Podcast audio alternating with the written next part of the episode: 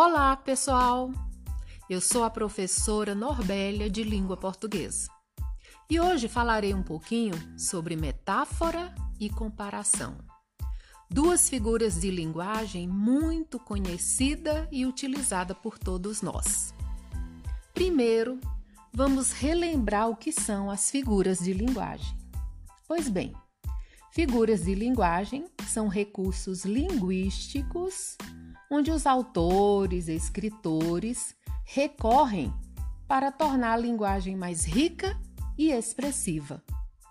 Encontramos essas figuras no nosso dia a dia, nas músicas, textos literários, na publicidade e propagandas também.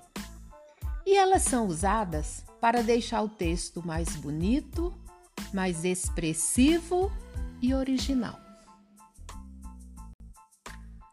Existem outras figuras, mas hoje falarei apenas sobre essas duas. Vamos lá!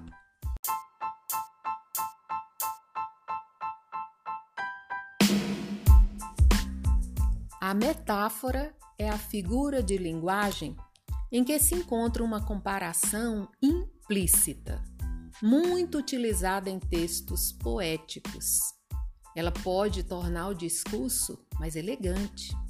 Por exemplo, o personagem do livro tem coração de pedra.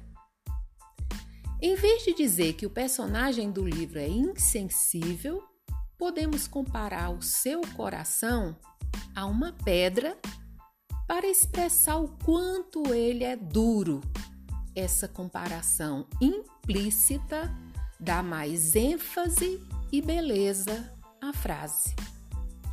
Outro exemplo: Lucas é um touro. Isso quer dizer o quê? Que o Lucas é forte, que ele tem a força do touro. Outro exemplo: seus olhos são duas jabuticaba. Subtende-se aí que as características da jabuticaba, pretas e redondas, né, relacionada aos seus olhos.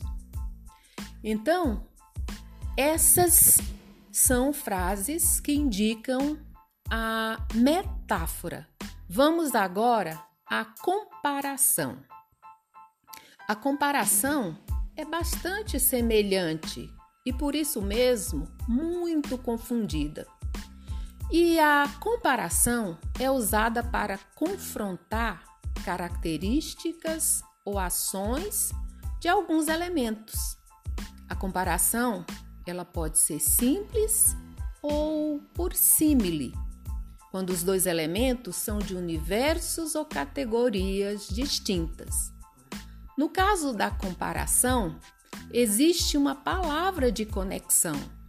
E essa palavra de conexão são chamadas conectivos. E quais são elas?